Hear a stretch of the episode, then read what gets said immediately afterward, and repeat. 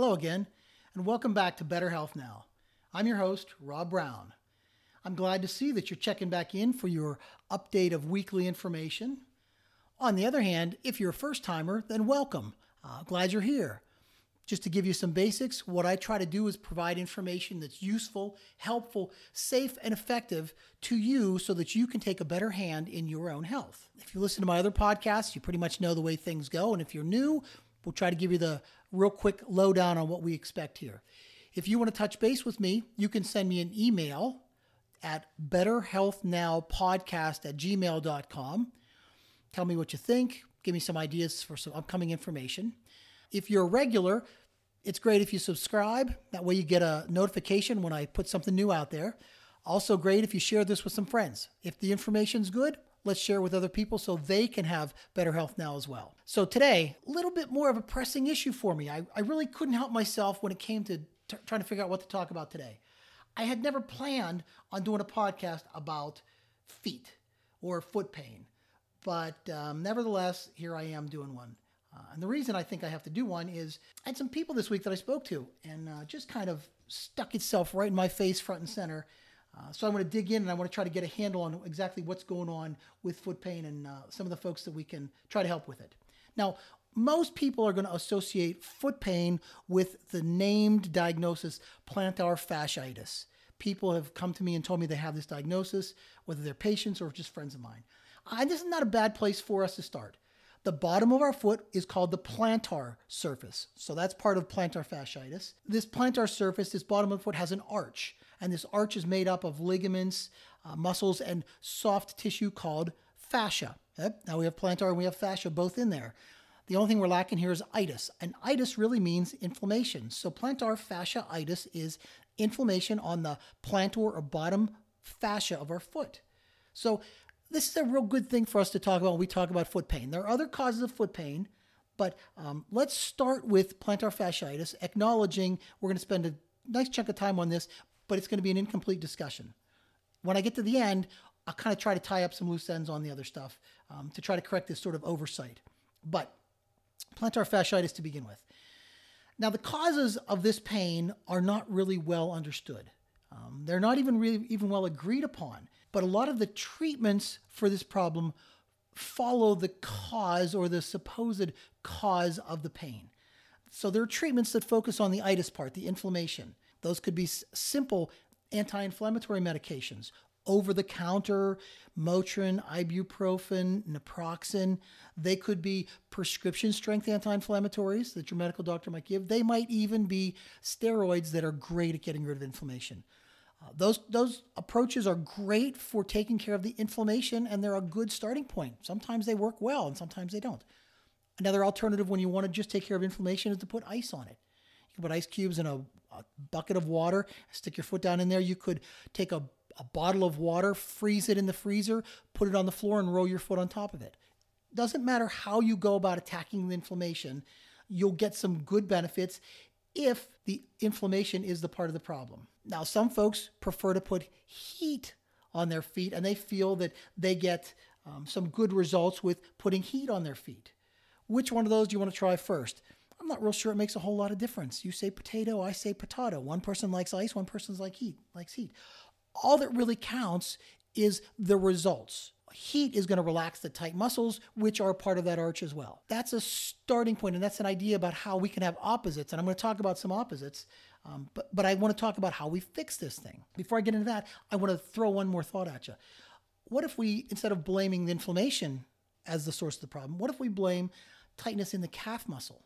People have tight calf muscles. The calf muscles become the Achilles tendon, which is down at the back part of our heel. It splits and goes on either side of the heel and attaches into the heel on the bottom on that plantar side. And sometimes those tight muscles cause a pulling into the plantar fascia and they get plantar fasciitis. Well, the treatment there would be to stretch out the tight muscles. A lot of people, especially runners that I've spoken with, have complained that they have plantar fasciitis or that they have foot pain and that they stretch their knees. Let me make sure that you're doing one extra thing when it comes to stretching your calf muscles out. If you are have your legs straight out and your knees straight and you pull your toes up towards your knee, which a lot of people do, you're doing a great thing for stretching your calf muscles. However, there's more than one calf muscle in there. We really talk about two different muscles making up the calf. A straight leg, toes up toward the knee, is a great stretch for one of them. Knees bent, pull the toes up to the knee, stretches the other calf muscle. So if you've been trying to stretch your calf muscles and getting incomplete results, I would suggest that you switch over and add the knee bent, pull the toes up toward the knee, because that seems to work as well. Uh, and I know a lot of folks that have come in having seen medical doctors and sports injury places that are stretching just the one way. I've seen a lot of runners, you know, injury prevention programs that talk about the same thing. It's kind of difficult to demonstrate this on a podcast. It's near impossible, but that's what we have Google for. You can go see a professional and ask them how to stretch it straight leg and knee, and knee bent. Uh, you could Google it. Just Google stretch calf muscles. Uh, podcasts don't well work well for this kind of information, other than to point you to Google and let you go look there. Now, maybe a different cause of your foot pain has to do with shoes. Maybe the shoes have too big of a heel. Maybe they don't have enough heel. Or maybe your shoes have just worn down too much and they're no longer supporting your foot the way that you need. This could tie right in with people that have short calf muscles. So, changing the kind of shoes that you're wearing, let's look at what you're wearing and put something else on there. If we're not getting good results with higher heels, then we'll switch to lower heels. I see this a lot with people who work uh, wearing some type of heel during the course of the week, and then in the weekend they slip into sneakers, they slip into flats, or they slip into something more casual, more comfortable, and they notice the pain on the weekends when they're wearing those different shoes. These are great people to try this solution. Is it a guarantee? You know what? Ice wasn't a guarantee. Heat wasn't a guarantee. Stretch the muscles wasn't a guarantee. Shoes are not a guarantee either, but there's different ideas on what we try. You can talk to people that have tried arch supports go someplace and buy a pair. Go into your local Walmart. They have a Dr. Scholl's. Tell them things about yourself, and they'll tell you the, the kind of uh, arch supports that you should use. Or you could go to a podiatrist and they'll cast your feet and give you something custom made for you. Those are going to be a lot more expensive, uh, and I'd like to know before I spend a lot of money on whether or not something's going to work. So if you get something that's less expensive and it helps, I think spending more money to get something more custom fit for you is probably going to be more helpful. But that's a choice you have to make. Maybe the arches or the inserts that you have in your shoes now just don't work well for you and you need to put something else in there. That also ties in with shoes that are just a little bit too old. A lot of these options that I've talked about so far are just kind of the home version, self care, things you can direct. Uh, I still think that's a great place for almost all of us to begin. This puts you, the sufferer of the problem, the victim, in the driver's seat and in complete control of what you do. You want to put ice on it, you want to put heat on it, you want to do stretches, you want to do some exercises. Outstanding. The only thing we, we didn't touch base on there was trying to strengthen up the calf muscles. What if they're short? We stretch them. What if they're weak? They're not giving us enough support. Then we need to strengthen them. Simple toe raises. Don't know how to do that? Google calf strengthening exercises. Great way to go about it. So, what I've talked about so far for home care options is an awful lot of opposites. Stretch the muscle, strengthen the muscle, ice or heat, high heel, low heel, put a new arch in the shoe, take, take an arch out. And those are great places to start. Maybe you need something a little bit more involved, somebody who is trained. Maybe you need someone who does massage or manual therapy, trigger point massage, neuromuscular massage foot reflexology, something like that that's done to not just the, the region of the arch, but also to the associated areas, the, the ankle, the calf, into that into the toes maybe.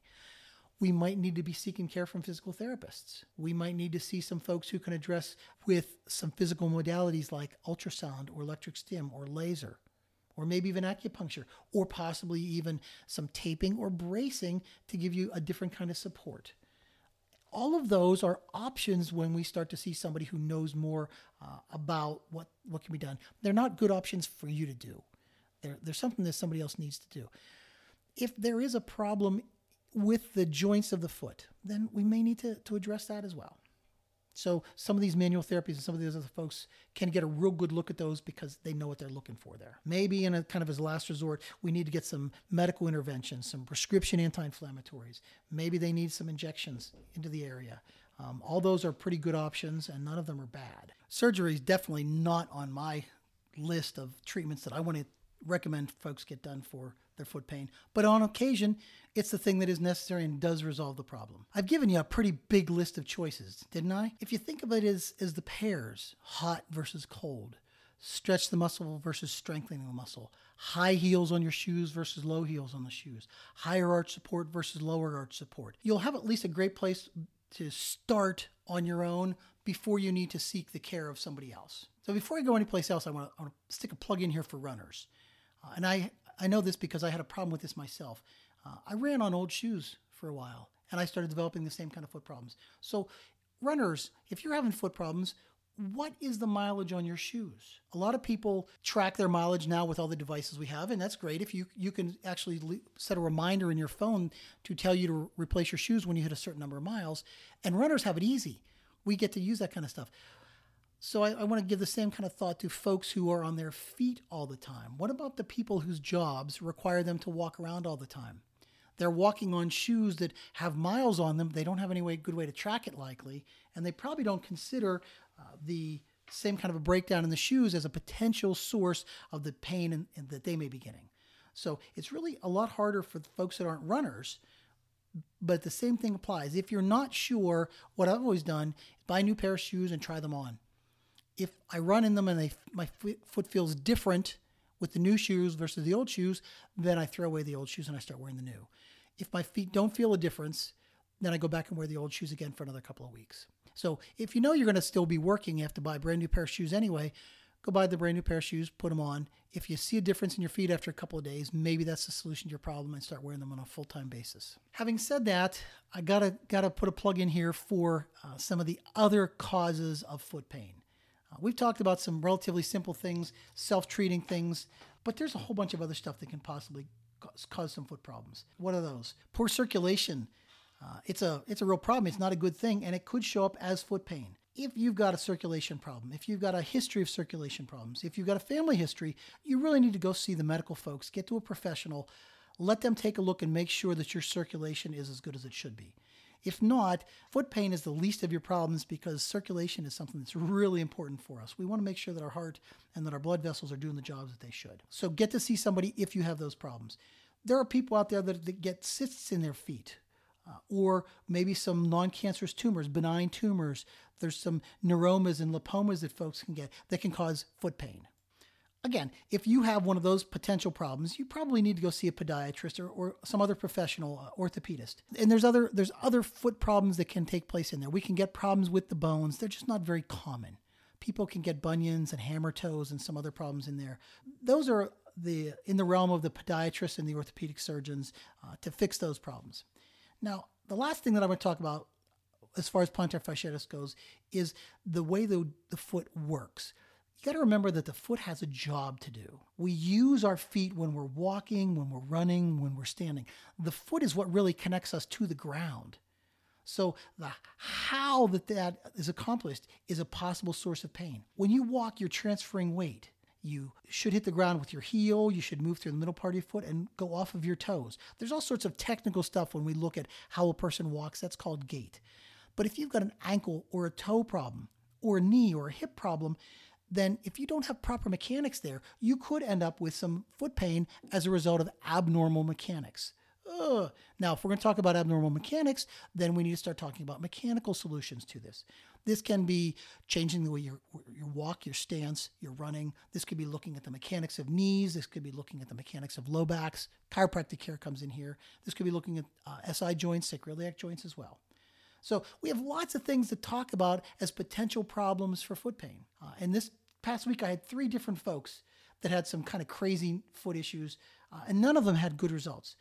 The first woman had just came, come in and told me that she spent $300 for new shoes because she had foot pain. She was sold these shoes by the, the place in town that sells shoes, and they sell shoes for people that have foot pain. That's the job of this store. And they sold her what they do. She was not in my office for low back pain or leg pain. She was in my office for neck pain. But she was sold $300 pair of shoes. The next day, when I was in the parking lot of the grocery store, I ran into the father of one of my patients who was limping. I asked him, What's going on?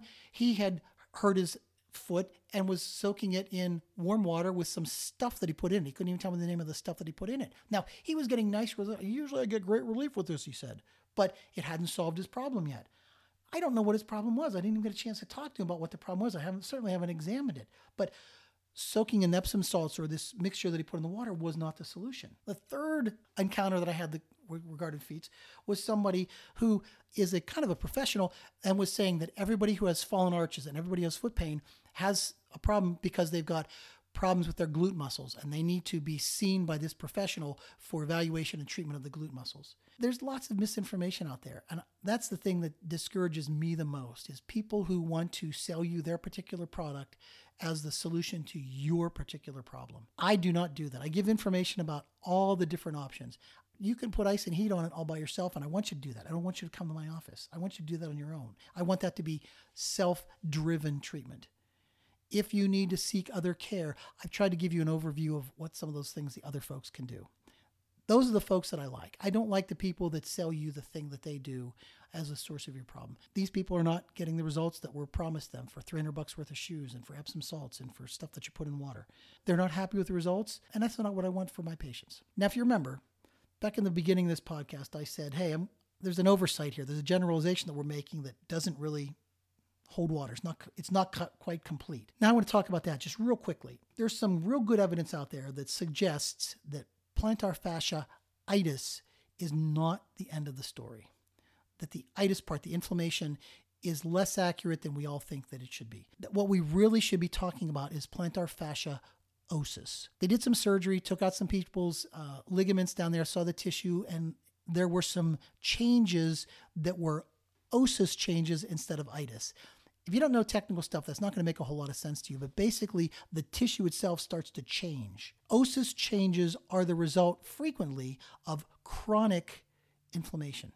So if we start off with an itis and we don't solve the problem, we could move toward changing the tissue shape and the tissue can actually start to look like osis.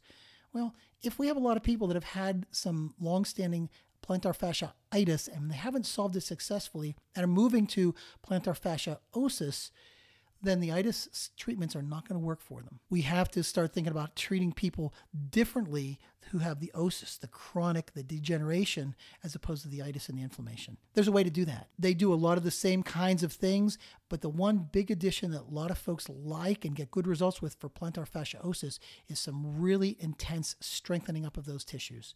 So if we have you do toe raises and we just have you do lots and lots of them, maybe we can encourage the arch, the ligaments, the tissues in the arch to regrow new tissue that's in there. New healthy tissue can be regrown, and if it starts to displace the old damaged tissue, then the healthy tissue starts working the way that it should, and the osis or chronic tissue pales in comparison and doesn't become the pain producer and is not failing to do the job that it's not doing anyway. Does that kind of make your head spin around a little bit? Um, I don't mean it to, but there's a lot of people out there that have been told they have plantar fasciitis, and they've been told this by people who were very knowledgeable, and I think they got the diagnosis right.